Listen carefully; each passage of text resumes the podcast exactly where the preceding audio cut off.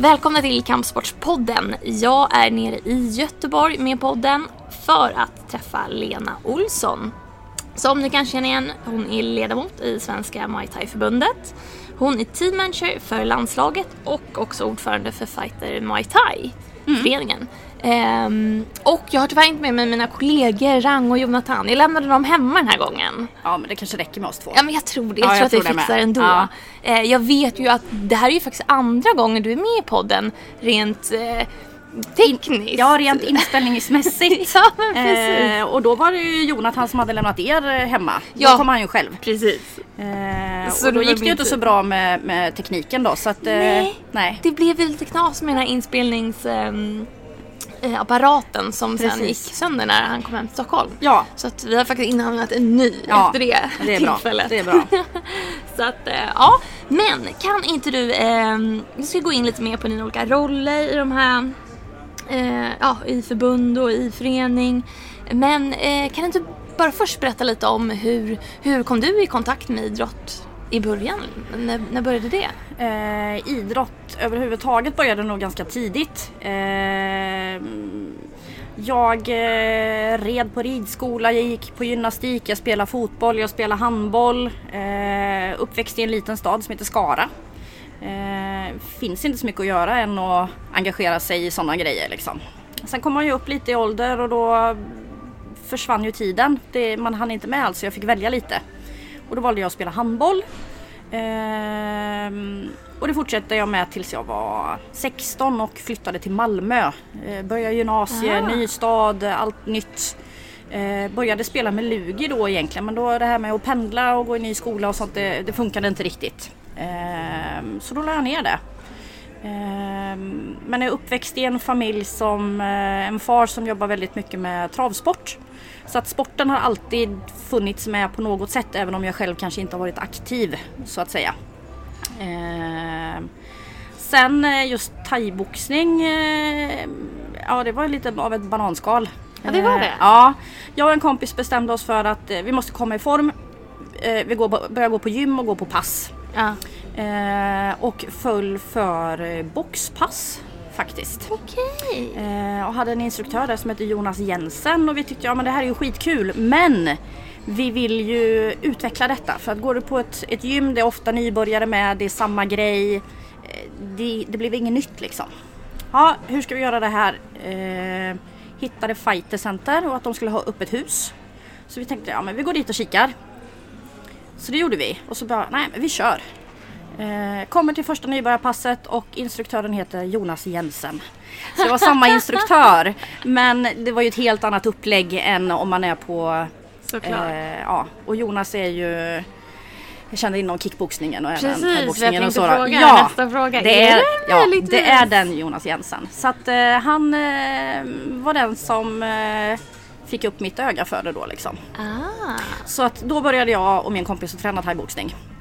Ehm, jag höll på lite längre än henne. Eh, gjorde jag. Sen, eh, ja, som sagt gammal handbollsspelare. Eh, trasiga knän. Råkade dansa Små grodorna på en midsommarafton och hade av en hälsena. Aj, aj. Vanliga ja. skador för Ja thaiboxare. Ja. Så att, och sen så har jag ju ganska mycket tidsbrist så att jag, jag hinner faktiskt inte riktigt med mig själv där liksom. Nej. Jag försöker att träna lite men det, det är svårt att hänga med på ehm, en grupp i, i thaiboxningen liksom och känna, jag får ofta ganska stor eh, prestationsångest, alltså jag vill prestera. Eh, och känner jag att jag inte kan göra det till 100% då är det bättre att jag låter bli. Eh, för jag vill inte sinka andra eh, och deras utveckling. Eh, så att jag tränar på lite annat istället då, för att gå på rena box, thaiboxningspass. Liksom. Mm. Men däremot har jag lagt mycket tid på att sen involvera det i... eh, Ja, jag kan ju inte låta bli. jag kan ju inte det. Eh, jag har nog alltid varit lite så faktiskt. Hur, hur kommer det sig? Ja. Du säger att du alltid har varit lite så. ja, men jag har nog alltid haft lite en sån personlighet liksom. Redan när man gick på mellanstadiet så, åh, elevrådet.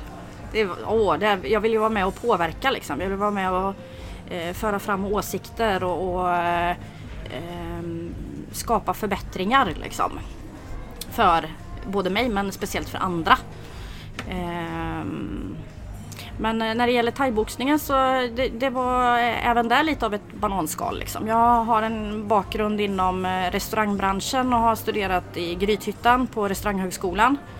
Eh, jobbade som hovmästare och sedermera som restaurangchef.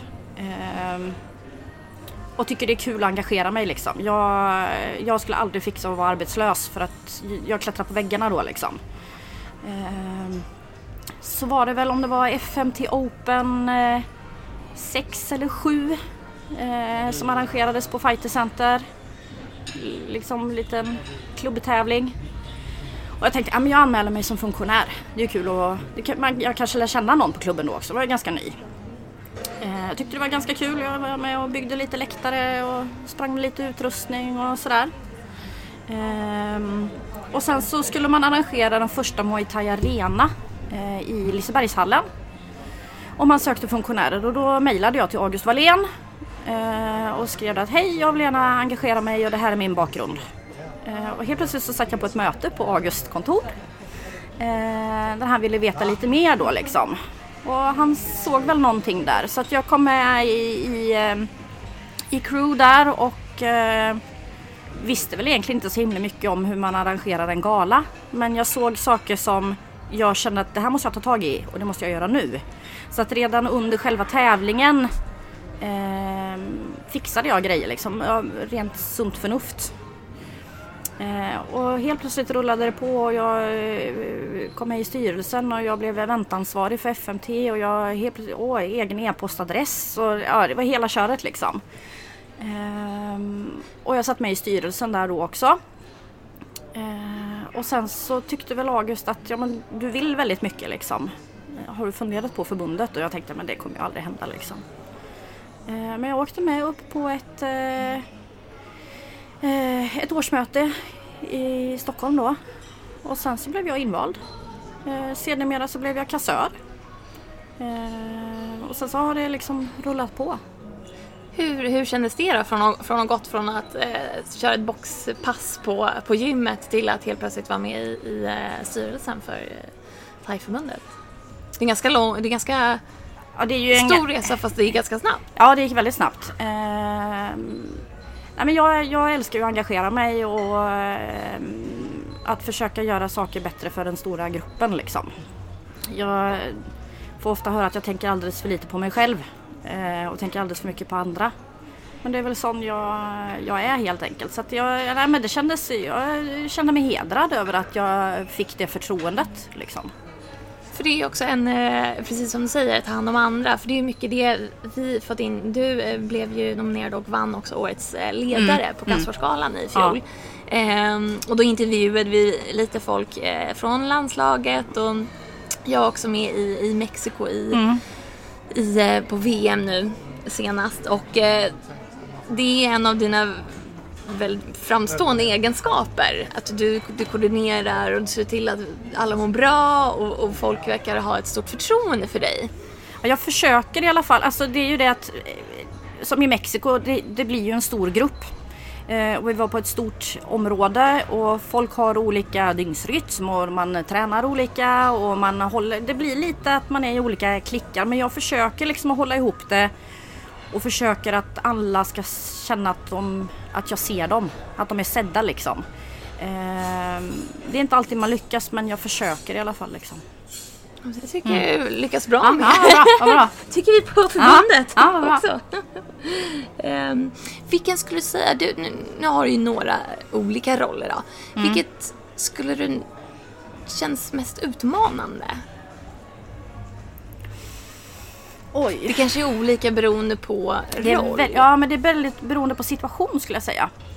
Ehm, vissa saker flyter ju på som ordförandeskapet i FMT. Eh, Det är ju en förening som har funnits länge, den är stor, vi har en ehm, eh, bra organisation, vi har effektiva processer och det är sånt som vi har byggt upp liksom. Men det gör ju att det hela flyter på.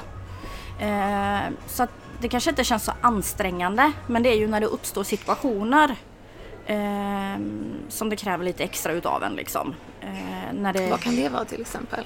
Det kan vara allt ifrån att någon vill eh, bryta sitt eh, autogiro i förtid eh, på grund av någonting som vi inte kan förutse. Eh, det är ju inte ett normalfall.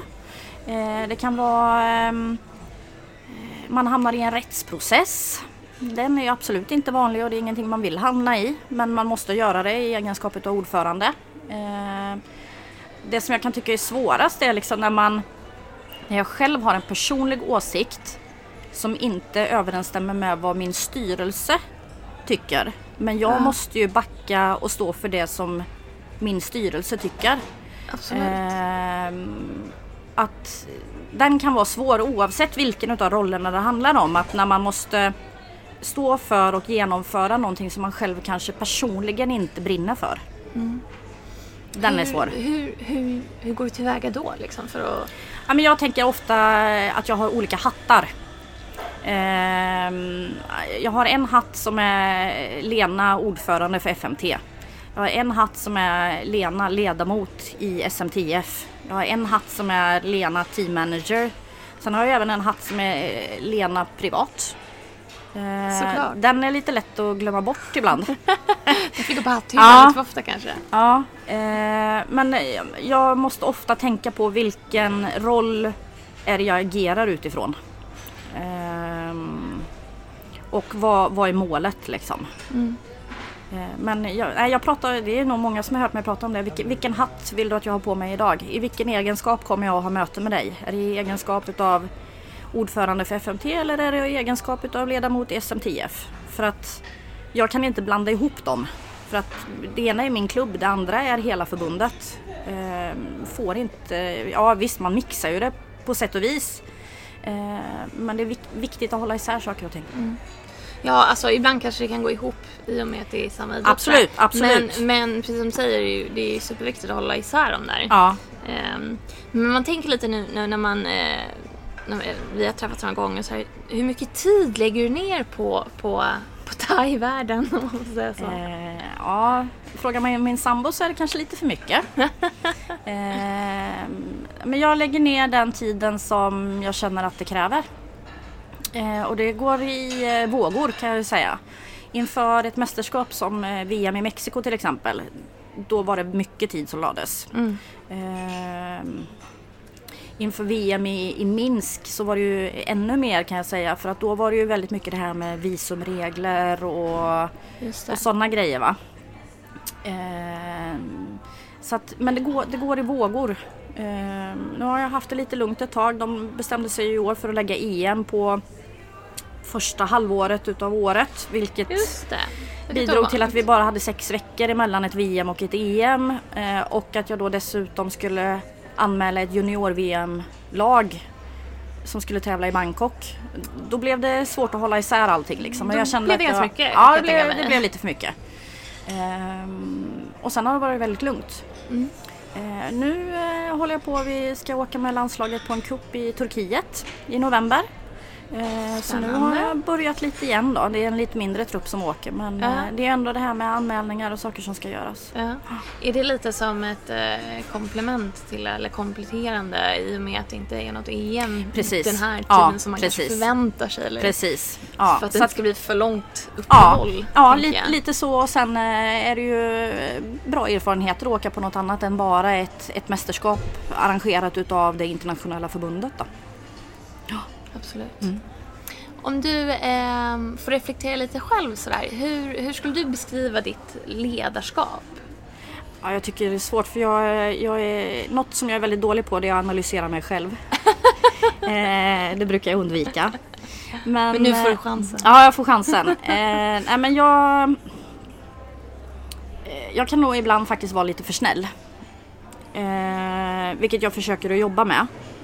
Eh, Ehm, samtidigt kan jag nog betraktas som hård men rättvis. Eh, jag kan ta beslut som gynnar den stora gruppen men kanske påverkar en individ negativt. Men jag, må, jag måste tänka på, på den stora gruppen liksom. Jag kan aldrig vara alla till lags. Ehm, och den, det, det är nog tyvärr många ledare som inte kan ta jobbiga beslut. Men det måste göras liksom. Eh, och jag tror att så länge man kan motivera varför eh, så kommer, kommer man ut på, på den positiva sidan sen. Liksom. Är det lite av ett, ett tips kan man säga?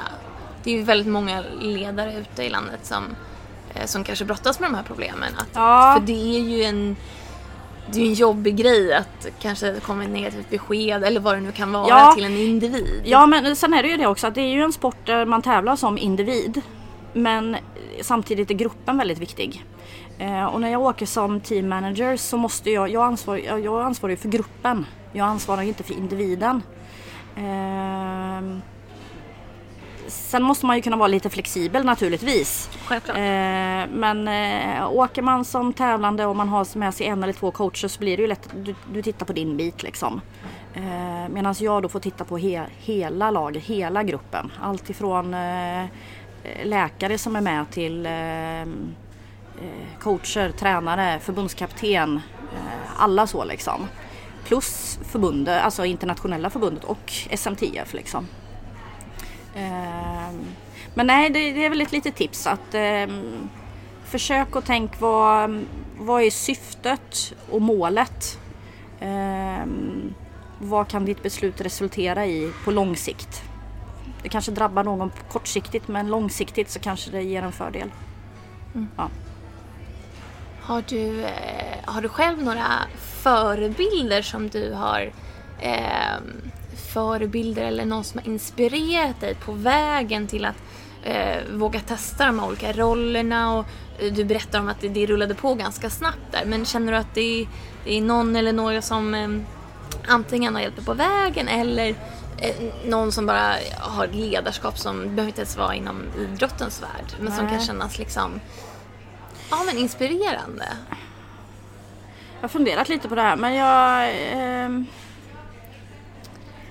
jag tycker det är svårt. Alltså innan så har jag varit väldigt mycket Jag, eh, jag uppskattar August Wallén väldigt mycket. Eh, vi har nog ganska lik eh, stil till viss del. Eh, just det här med att man är rak och ärlig. Eh, om jag, jag vet att om jag ställer en fråga till August så får jag ett ja eller ett nej. Eh, jag får inte en halvtimmes utläggning om ett kanske. Eh, och jag är nog likadan liksom. Att jag, och det kommer nog mycket ifrån när jag jobbar inom restaurangbranschen. Du har inte tid. Det är snabba Eh, beslut som gäller. Ja, det är snabba beslut och sen så visst, man kanske behöver eh, diskutera dem. Men man behöver inte diskutera allt till dödagar liksom. Ehm, och det kan jag tycka är skönt med August. Ehm, och han, han har väl en approach, och det är väl likadant med mig kan jag tänka mig att det är inte alla som uppskattar det men vi, vi är tydliga, vi är raka, vi är ärliga och vi försöker att behandla alla lika. Eh, och ser att alla ska ha samma rättigheter men även samma skyldigheter. Eh, jag tänker ofta det här att folk pratar så mycket om att de, de ska ha saker men man, och vad man förtjänar. Men man tänker inte så mycket på vad man själv ska bidra med. Ja. Så att, nej men eh, August eh, absolut. Sen eh, eh, kanske inte som ledare men som har gett mig bra verktyg. Eh, det är intressant för att jag, ni tycker att jag har, har så mycket roller och jag lägger så mycket tid men sanningen är att jag för några år sedan eh, bland annat i samband med VM i Jönköping så var jag sjukskriven för utmattningssyndrom. Ja. Eh, Ja, det visste vi inte. Nej, det visste ni inte. Ehm, men det har gett mig eh, väldigt mycket verktyg för att klara av att hantera eh, många bollar i luften. Eh, jag har fått lära om hur jag hanterar saker och ting. Eh, stor hjälp där har ju varit min psykolog som jag hade då som gav mig jättemycket bra verktyg. Ehm, så att ja, Vad kan det handla om till exempel? jag är expert på listor numera kan jag säga. Jag älskar Det listor. gillar jag. Eh, att, att kunna känna att man kan bocka av någonting oavsett om det är stort eller litet är jätteviktigt. Eh, och som jag då som har många bollar i luften och många olika roller, jag måste skriva, ja, numera måste jag skriva ner saker, stort som smått, för att komma ihåg det. Eh, när det var som värst med min utmattning så kunde jag ju inte gå ner och köpa en liter mjölk för jag glömde ju bort varför jag gick dit. Så att då gick jag liksom en, ha- en lapp i handen, köp mjölk. Så liksom. Och så kunde jag inte lägga den där lappen i en ficka utan jag fick hålla den i handen. Eh, Då tänker man ju att det kan vara lite så att om man, om man inte skriver ner saker det kan bli väldigt mycket att hålla reda på i hjärnan. Ja. Allt, alla de här Innan- kom, mentala in- kom ihåg-lapparna. Liksom. Innan så hade jag ju alltid i huvudet liksom. Ehm, nu har jag det på lappar. Det skriver jag ner liksom. Det har börjat komma tillbaka. Jag kommer aldrig komma tillbaka till det jag, jag var liksom. Ehm, men jag har hittat vägar runt det och jag har börjat att få bättre minne. Ehm, och det är ju kanske inte alla som, som vet om det eller att de tänker på det när vi är ute på ett mästerskap eller så men eh, jag ser ju inte det som ett funktionshinder men det, för mig är det ett hinder att jag inte fungerar på samma sätt som jag gjorde innan. Liksom. Eh, Men psykologen har gett mig jättemycket bra verktyg utöver listor. Att man, eh, som jag sa, jag kanske inte analyserar mig själv så mycket men jag kan reflektera över saker på ett annat sätt. Eh, Och likadant det här att jag eh, har blivit ännu mer att jag inte lägger ner tid på att argumentera om saker som inte är värda. Alltså, eh, jag väljer vilka strider jag tar och ehm, kanske bättre på att motivera varför jag tycker saker och ting på ett visst sätt. Ehm, kanske inte ge mig in i en diskussion det första jag gör utan jag är lite tillbakadragen först och sen så kommer jag med min lilla punchline och så Så blir det väldigt tydligt. Liksom. Ja precis. Ehm, tydlighet har blivit jätteviktigt för mig. Vi pratar om att ha, ha många bollar i luften och sådär. Hur, hur, hur ser det ut inför ett, nu tänker jag då kanske på främst rollen som team manager för landslaget. Hur, hur ser förberedelserna för ett sånt stort evenemang ut? Eller stort, stort projekt? Ja. Eh, det börjar ju med att ofta ungefär ett år innan så får vi ju vetskap om ungefär vilka, alltså vi får datum ifrån internationella förbundet. De där datumen kan man aldrig lita på att det blir just de datumen. Eh, som junior-VM som var nu i augusti i Bangkok tror jag att de ändrade datumen tre eller fyra gånger. Oj. Och det, det kan ju påverka en del då. Men annars för mig så blir det ju att jag har kommunikation med den som är förbundskapten. Eh, så att jag vet vilka det är som faktiskt är inbjudna till att, att vara med. Vi skapar en eh, ny Facebookgrupp varje år för eh, årets landslag. Bjuder in eh, tävlanden och de får se till att deras coacher och klubbföreträdare är med. De som behöver ha information.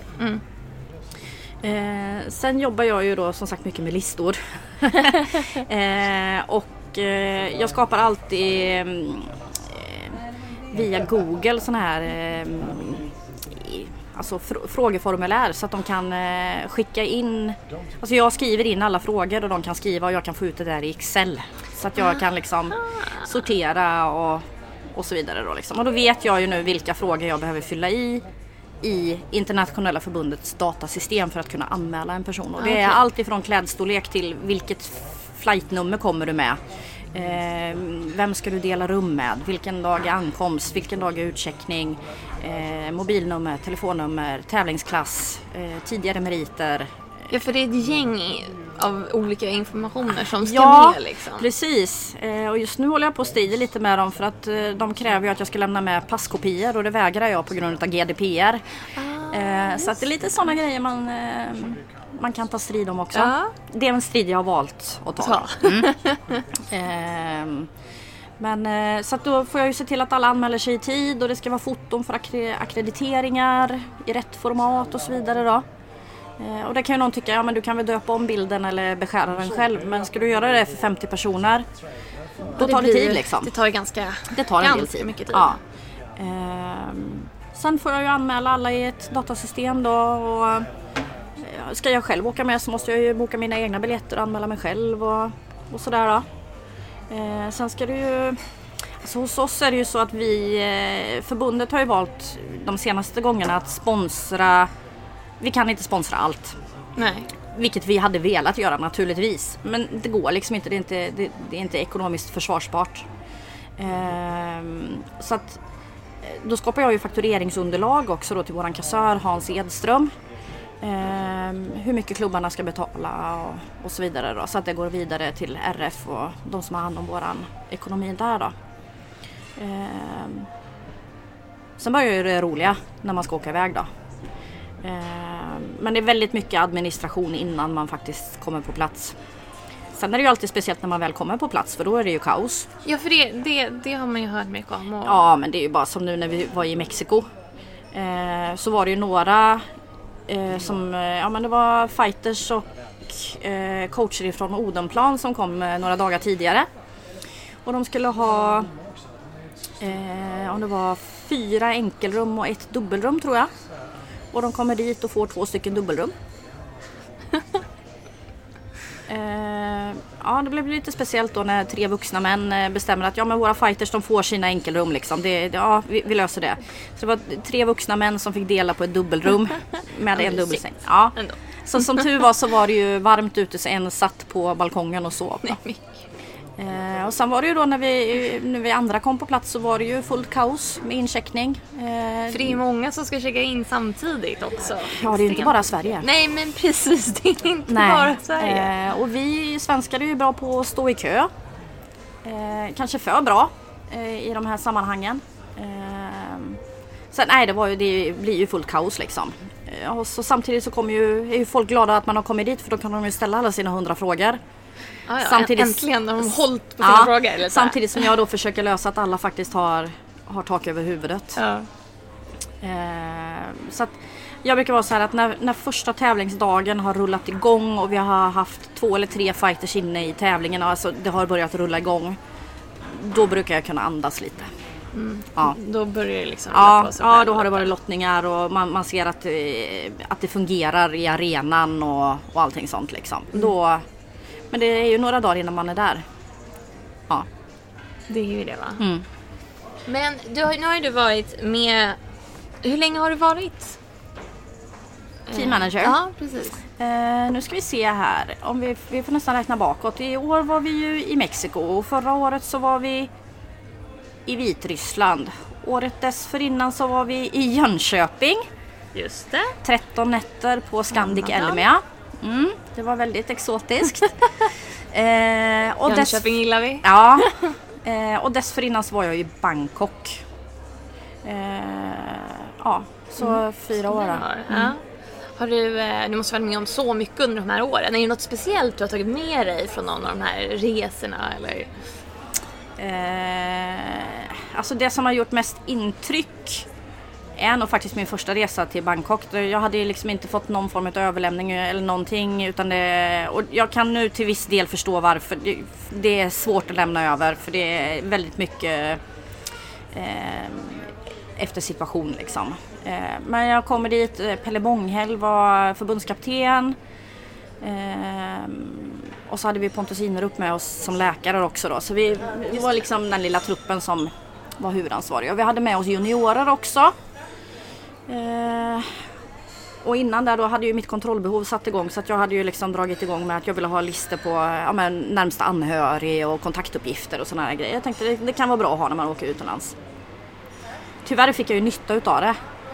Just det. Ehm, det var ju så att vi eh, tävlade utanför National Stadium precis vid MBK i centrala Bangkok. Ehm, vi bodde väl om det var två eller tre hållplatser därifrån med Skytrain. Ehm, och en kväll där när vi tävlar så kommer Erika Björnestrand springande till mig. Hon var ju med och tävlade då. Bara, Lena vad är det som händer? Och jag blir så här, men vad menar du? Ja, jag får samtal ifrån Sverige att det har varit bomber här.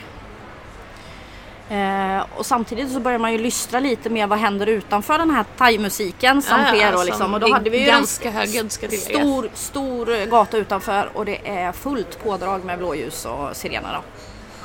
Ehm, så jag släppte det mesta, gick iväg och ringde hem då och sa hej kan du gå in och titta på nyheterna, vad är det som händer? Och då var det just att man, jag måste vända mig tillbaka till Sverige för att Ah, ja. ens kunna få information. Ja. Och då visade det sig att det hade varit en eh, självmordsbombare vid ett tempel centralt då, precis vid Skytrainet. Och det var, det var inte långt ifrån där vi eh, var och tävlade. Ehm, eh, vi hade fler tävlanden som var kvar, bland annat några juniorer. Jag kommer ihåg att Nils Olsson höll på och värmde upp när vi höll på med det här. Eh, snabbt blev det att jag och Pelle och Pontus pratade ihop oss. Eh, jag hade ju mina listor i min väska så jag började att pricka av vilka har vi som är här. Eh, Pelle stannade kvar och höll koll på alla de som var kvar på arenan medan jag då springer för att ta Skytrain. tillbaka till hotellet. Eh, när jag står där uppe och väntar så kan jag, fort, jag kan se när Nils Olsson går in i ringen. Samtidigt så hör jag hur det smäller och perrongen skakar till. Eh, jag kommer med det sista Skytrainet som gick eh, den kvällen. Eh, tar mig till hotellet. Eh, och då hade vi ju positivt, alltså det var ju bra att vi hade den här Facebookgruppen då också för att då kunde jag börja samla folk och kunde börja bocka av vilka är på hotellet eller så vidare då liksom. Eh, fick även kontakt då med eh, Jonathan Broberg. Eh, så vi höll kontinuerlig kontakt. Han hade kontakt med UD och så vidare då. Eh, samtidigt svårt när man är i Thailand för att det är mycket statlig, statlig media. Eh, så man vet inte, stämmer allt det de visar eller mm. försöker de att försköna bilden? Men det var väldigt skönt när Pelle och de kom tillbaka från arenan och vi hade alla samlade på ett ställe. Ehm, det var väl någon som var ute på, på språng liksom och då var man lite orolig. Speciellt när det var juniorerna, men juniorerna fick vi tag på väldigt snabbt. Jag kände ett extra ansvar eftersom att de är minderåriga. Självklart. Ehm, och vissa var ju lite skärrade och det var, ja. Nej, det var en väldigt speciell eh, upplevelse men det var så skönt att se att vi hade inte pratat igenom den här situationen innan men vi löste det helt exemplariskt ändå. Mm, mm. Sen var det väldigt skönt att August Wallén var där då och eh, som företrädare dels för sin egen klubb då men även för SBOK. Han satt ju med i styrelsen där då. Inte som ordförande men Eh, och att vi fick ett besked ifrån SBOK att man hade beslutat att är det någon som känner att de vill åka hem så löser vi det. Mm. Det var ingen som valde att göra det men det var ändå skönt att veta att folk kunde göra det om de ville. Ja, nej men det, det, var, det var en väldigt, väldigt speciell situation eh, som jag på sätt och vis är glad över att jag varit med om. För det lärde mig väldigt mycket. Eh, men jag önskar ju ingen annan att vara med om det. Men vad, vad, vad tar man med sig från en sån upplevelse? Den är ju så omskakande upplevelse personligt samtidigt som man måste direkt gå in i någon typ av den här rollen eller ta ja, på sig det, den hatten att ja. organisera ihop hela. Jag tänkte ju inte, jag tänkte nog inte så mycket utan jag agerade bara. Eh, återigen sunt förnuft, sånt som jag tycker är, ja jag vet inte, för mig var det en självklarhet liksom. Eh, nu var det ju inte precis in på oss men ja, det var inte långt ifrån. Jag åkte ju med Skytrainet över där man hade precis smält en bomb liksom. Det, ja. Eh, nej men eh, ja, jag vet inte riktigt vad jag ska säga. Eh, nej, men jag, lär, jag lärde mig mycket av det. Eh, jag har väl alltid varit en sån att när jag hamnar i en krissituation så eh, jag blir inte den som bara sitter still och väntar på att någon annan agerar utan eh, eh, jag tar nog ofta kommandot och försöker styra upp och eh, går in och styr, styr det hela. Liksom. Vi, vi, människor agerar ju olika på krissituationer. En del blir ju bara sittande apatiska. Eh, andra börjar yra runt och går åt fel håll. Eh, och så finns det några då som, som tar tag i saker och ting. Då. Och jag vet eh, det sedan tidigare personliga privata erfarenheter så, så är det så jag agerar. Sen när jag kommer in på mitt hotellrum och kunde slappna av då är det ju en annan historia. Då, då får jag börja hantera mig själv liksom. Mm. Det blir lite så att man skjuter, skjuter bort det tills ja, man har tid att ta ja. tag i det. Och sen kommer den, eh, när man väl kan slappna av då kommer den stora huvudvärken och de egna tankarna liksom. Mm. Mm. Ja det måste vara en ja, obehaglig ja. upplevelse. Ja. Eh, men det gick ju bra. Ja, ja, absolut. Det gick jättebra. Mm. Och, och, ehm, jag har ju bara hört från Jonathan då, som har berättat. Mm. Eh, också att, att eh, ja, det var omskakande men, men eh, ni redde ut det snabbt. Ja, jag kände mig ju lite elak dagen efter för att då satte vi ju faktiskt ett förbud på eh, de som inte tävlade. De skulle stanna på hotellet. Det var liksom utegångsförbud. Och då kände jag kände mig lite elak faktiskt. Men det kanske var bra ändå. Ja, ja, alltså, jo, ja. Jag tror att jag tror att det, det var bra. ändå var ett bra beslut. Ja, precis. Eh, skulle ja. det ha hänt något då skulle man... Ja, nej men det hade jag ju aldrig kunnat förlåta liksom. Nej. Så att, eh, det var bättre att ta det, det säkra Sä före det osäkra. Ja men precis, man tar ja. det säkra före ja. det, det osäkra mm. liksom. Eh, men eh, för att rikta tillbaka spotlight på dig lite grann. Mm. Ehm, nu när du i dina olika roller sådär. Hur, ehm, när du tänker lite framöver sådär med utveckling. Du har ju många roller. Är det, är det viss, vissa saker som du vill utveckla några av de här rollerna? Är det något extra som triggar dig till att vara kvar sådär och, och, och fortsätta? Jag får, ju, ja, jag, fråga sådär som du ja, jag får ju ofta frågan, för? eh, jag får ofta frågan varför gör du det här liksom? Hur orkar du? eh, men jag... eh, Ja, om jag tittar på det här med team manager-delen. Jag tycker ju, alltså det är jättemycket jobb och emellanåt så svär jag och sliter mitt hår. Men när man väl står där och ser de här leendena när de har tagit medaljer eller ja, visst jag förlorade men jag har lärt mig någonting liksom. Så ger det mig jättemycket. Ehm, jag älskar att, att kunna bidra till att folk får verktyg för att förverkliga sina drömmar liksom. Ehm, men ja, jag, jag känner nu liksom att även om eh, ordförandeskapet för FMT det är ett det bara flyter på liksom och det, det är ett väloljat maskineri hela det. Ehm, Så jag skulle vilja kunna lägga lite mer tid på hemmaplan faktiskt. Jag saknar det. Ehm, Sen har jag ju tänkt att jag, jag, jag försöker döma på en del klubbtävlingar jag är med på också för att inte tappa den biten då liksom. Så jag skulle gärna vilja döma lite mer, det tycker jag är kul. Ehm, Är det något du har gjort länge? Ja, jag gick väl en domarutbildning. Min första domarutbildning gick jag väl... Eh,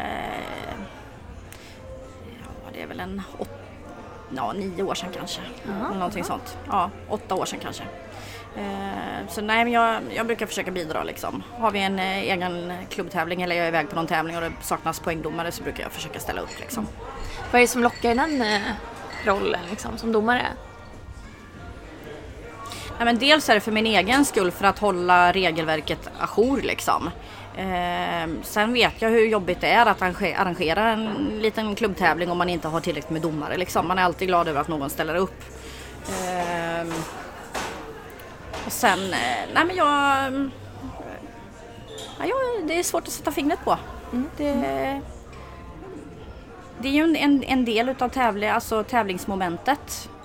Ehm, och det, man är ju det- nästan, man är ju inne i ringen. Ja, ja nej, jag sitter ju utanför då. Ja, jag är inte ringdomare. du är inte ringdomare. Nej. Eh, men, eh, Men nära ringen. ja, det är mi- mitt sätt att tävla på liksom. Ja, precis. Ja, precis. Du vet, jag tänkte man är ändå väldigt nära Ja, man väldigt, ja det, eh, det är action. blodstänksavstånd. Man har få- fått sin beskärda del av eh, svettdroppar på sig. Liksom. Ja, jag kan tänka mig Ja. det. ja, men det tycker jag är kul. Ehm, sen är det ju så jag, jag försöker, jag har ju lärt mig att säga nej efter det här med utmattningssyndromet och så vidare. Jag har blivit bättre på att säga nej. Eh, jag tycker fortfarande att det är svårt. Eh, men som nu då så kommer jag håller på och lämnar över teammanagerdelen teammanager-delen för juniorlandslaget till Amanda Eckers som också sitter i förbundsstyrelsen för Svenska Muay Thai-förbundet. Så att vi kan dela på det lite. Mm, mm. Eh, det är ju väldigt sällan som vi har tävlingar där både juniorerna och seniorerna tävlar tillsammans. Nej. Eh, internationella förbundet har ju delat upp då så att det är ett, ett senior och ett juniormästerskap. Då. Så där kommer jag att lämna över lite utav de bitarna. Eh, ehm, ja. Annars så jag tänker inte så mycket framtid utan jag bara flyter med. Där i nuet. Ja, Ja, Det försöker. kanske är ganska skönt. Hur, hur, eh, nu, nu när vi ändå, har jag ändå har dig här liksom. Mm. Hur, vad, vad gör du vid sidan om alla de här olika thaiboxningsaktiviteterna? Ja, man kan ju tro att jag bara sover för att orka med. Ja, men eh, precis. nej, jag, jag har ju ett jobb då. Är det fortfarande inom restaurang eller är det Nej, jag, jag tröttnade på det. För jag tyckte att jag jobbade jämt och de få gånger jag var ledig så var ingen annan ledig. Mm. Eh, det jag tyckte om med det var servicebiten. Ja. Eh, nej, numera jobbar jag faktiskt med eh, datorer och telekommunikation. Eh, men ganska mycket med människor. Eh, jag jobbar, jobbar på en eh, IT-avdelning på en av Sveriges största operatörer. Eh, och eh, ansvarar för eh, ungefär 100 konsulter och deras avtal, tidrapporteringar, hårdvaror, behörigheter, allting sånt. Så att det är lite, lite samma sak som med landslaget faktiskt. Att jag Kanske du slipar liksom. Ja, jag ser till att folk har, sina, har förutsättningar för att göra ett bra jobb. Ja, ja. Men det känns ju som att den här ehm, grejen med att jobba med människor är, ändå är väldigt viktig. Du gör mycket administrativa Ja. saker, både kanske då i ditt vanliga yrkesliv men också i... Mm. Jag jobbar ju mycket alltså, med att skapa processer och effektivisera. Och där kan jag ju känna att en del av det jag gör på jobbet, det tankesättet tar jag med mig in i idrotten. Eh, att försöka effektivisera och skapa processer för ett, ett normalläge liksom. Eh, sen måste man ju kunna vara flexibel när det uppstår saker. Men vet man vad nuläget är och att man har en effektiv process för det så går det ofta att modifiera och anpassa. Ehm, Hur tycker du det är det där att eh, flytta den mallen från, från, eh, från jobbet då, till, Ja. in till idrottsrörelsen? Är det liksom... Jag kan ju inte använda samma processer men jag kan tänk- använda samma eh, tillvägagångssätt att skapa processer. Eh, sen är ju inte idrott, man, man kan inte skapa processer på allting. Eh, och allt kan inte vara mekaniskt och, och så vidare liksom. Utan det, är- det är ju fortfarande människor vi, vi, och idrott som eh, ideellt arbete som vi arbetar med. Eh, så att, ja men själva tankesättet. eh, för varje gång jag anmäler ett landslag så modifierar jag ju och rattar till någon liten grej som jag vet att det där kunde jag ha gjort bättre förra gången. Jag gör så här den här gången. Och sen likadant är att våga experimentera. Ehm, safe enough for now, eh, safe enough to try brukar jag tänka liksom. Ja, Eh. Att eh, ja, men det är tillräckligt säkert att prova. Vi testar, vi experimenterar. Blir det inte bra, nej, men då gör vi annorlunda nästa gång. Men då kanske det är en bra, eh, att ha en bra bas, precis som Ja. Man har en så här, okej det här har vi ett koncept. kan man liksom testa lite. Ja. Istället för, liksom, ja, men istället för att man ska sitta och tänka och diskutera och argumentera för någonting i, i en evighet och så testar man det och så funkar det inte det. Testa lite tidigare då. Oftast kommer du fram till ett slutresultat mycket snabbare.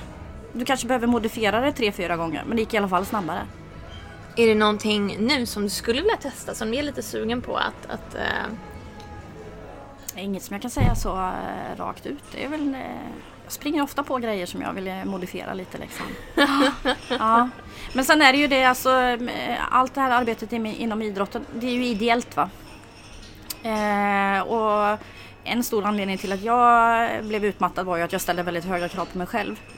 Och tyvärr blir det så att ställer man höga krav på sig själv så indirekt så ställer man höga krav på andra.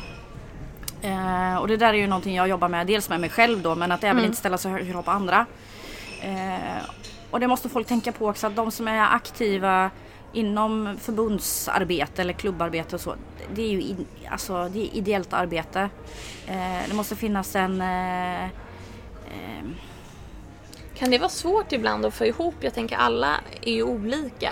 Alla eh, Det är jättesvårt. mm, Med att liksom ha, presterar ju olika både Ja. innanför och utanför idrottsrörelsen. Ja. Att gå ihop till exempel till en styrelse eller Det är em, jättesvårt. Eh, där tror jag att valberedningarna är ganska viktiga. Eh, valberedningar är ju någonting som många inte tänker så mycket på utan det är några ord på ett papper bara liksom. Men jag tycker att va- valberedningen är, är oerhört eh, viktig. Eh, och att man då ser till dels vilka roller behöver, ehm, behöver man tillsätta och att se till eh, grupp, gruppen liksom. Vilka egenskaper och vilka ehm, kunskaper eh, bör de här olika resurserna ha då? För jag, jag ser folk som resurser när man sitter i en styrelse liksom. Ehm, att man får ihop en så, eh, så bra grupp som möjligt liksom. Med, och att man kan samarbeta. Så att jag tycker att val, valberedningarna det mm, får, eh, de har ett jättejobb. Det har de verkligen. Ja, det vilket man ofta ansvar. inte... Så jag, jag tackar dem eh, för det bra arbete de gör. Liksom. Eh, nej, men det är jättesvårt och, och så får man ju tänka på det att eh, alla har ju ett liv vid sidan om idrotten. Va? Även om det är svårt att tro. Eh, och det är ideellt och även om man själv inte är engagerad så kan man sitta där och tänka vad fan håller de på med liksom. Nu svor jag men det...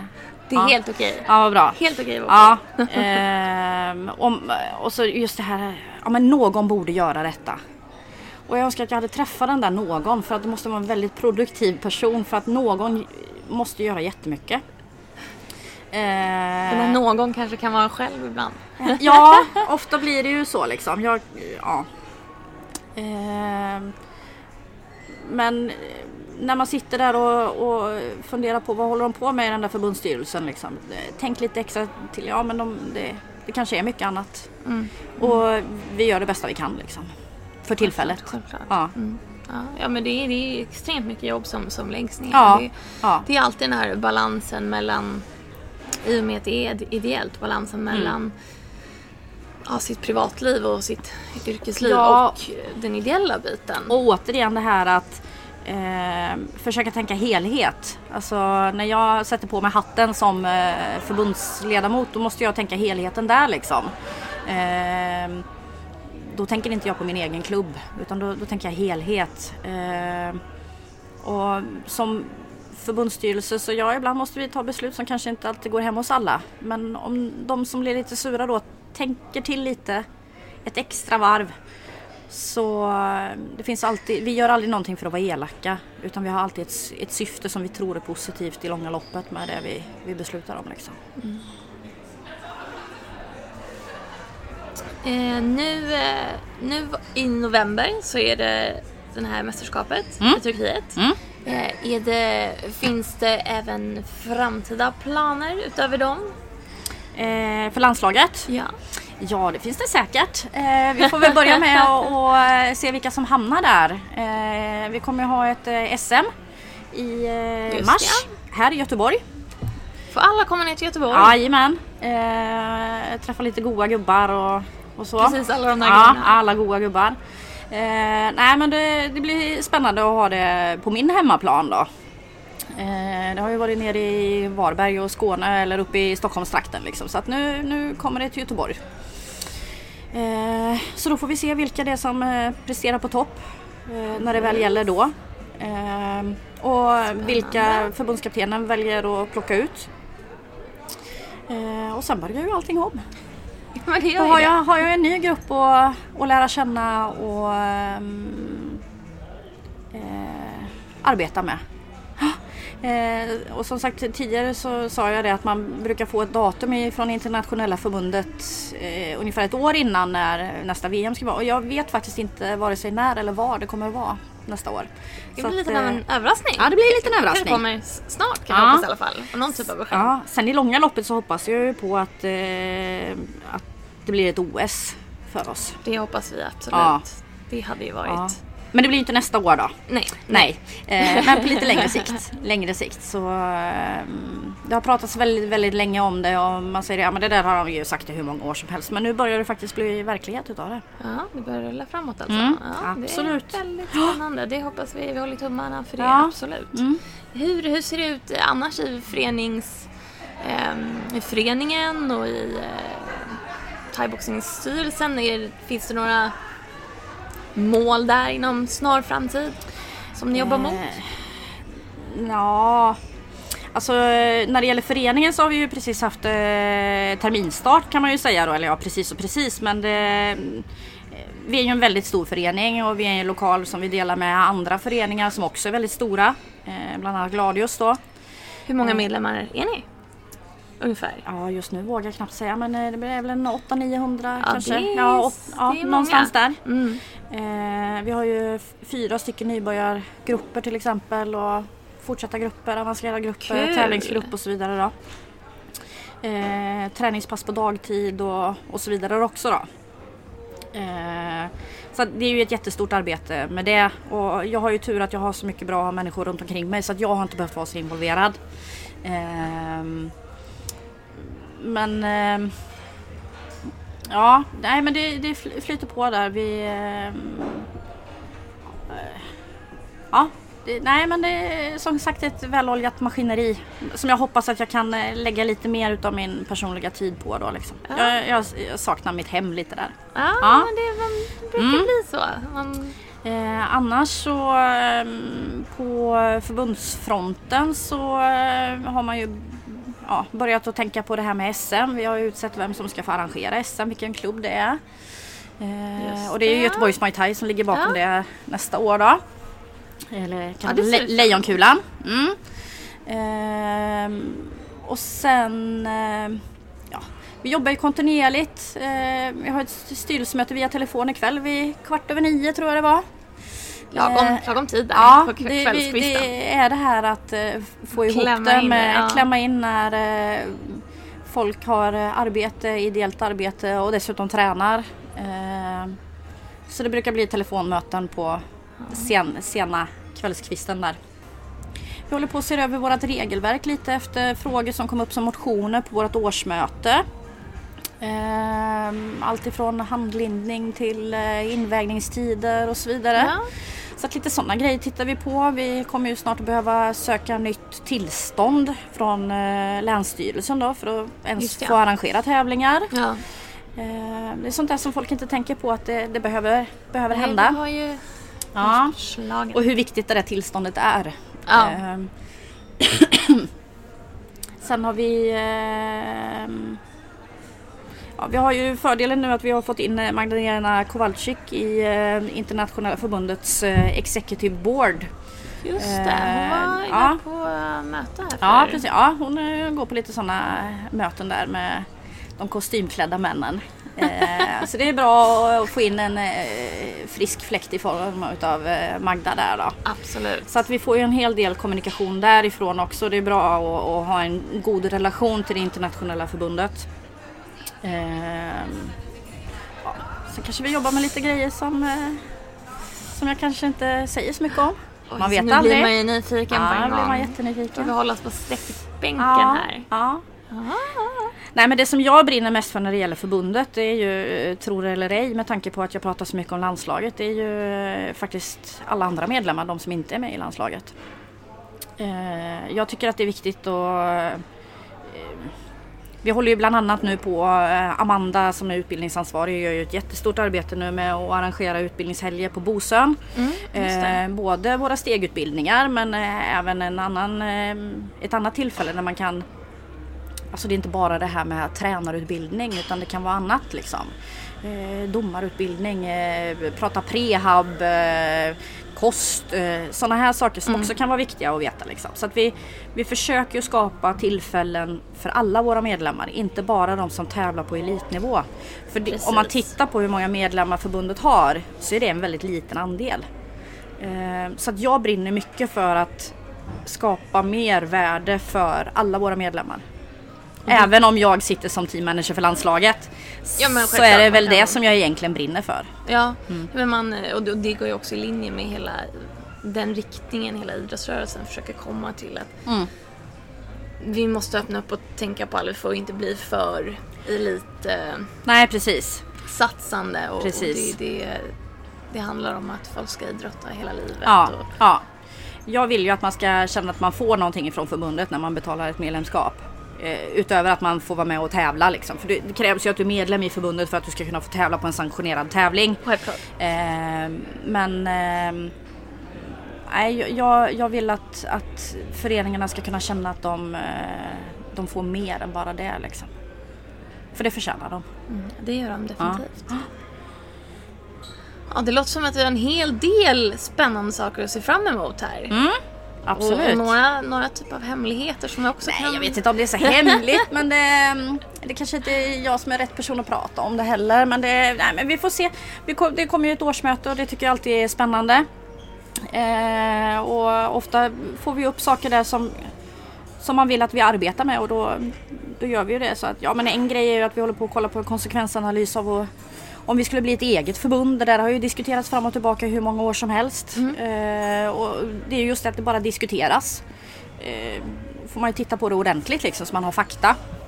Eh, och det, det pratade man ju om vid, vid förra årsmötet så det, det har vi ju fått, fått jobba lite med. Då. Mm, mm. Ja, men självklart. Ja. Ja. Ja, ja, men vad spännande. Ja, men visst du är det. Lena, tack så jättemycket för att du kom och gästade Kampsportspodden idag. Tack för att du Och kom till Göteborg. Ja, men precis. Jag fick Ja. komma till Göteborg Ja, också. Och, var- och solen sken. och solen sken. Ja, det, var, precis. det var fint att glida in på stationen kan jag säga. Ja, är bra. Strålande sol, andra gången i Göteborg. Så att, Ja, det där får vi styra upp. ja det får vi styra Ja, upp. ja. Vi får ta, vi får ta en uppföljningspodd helt Precis. Ja. Tack så mycket. Ja, tack själv.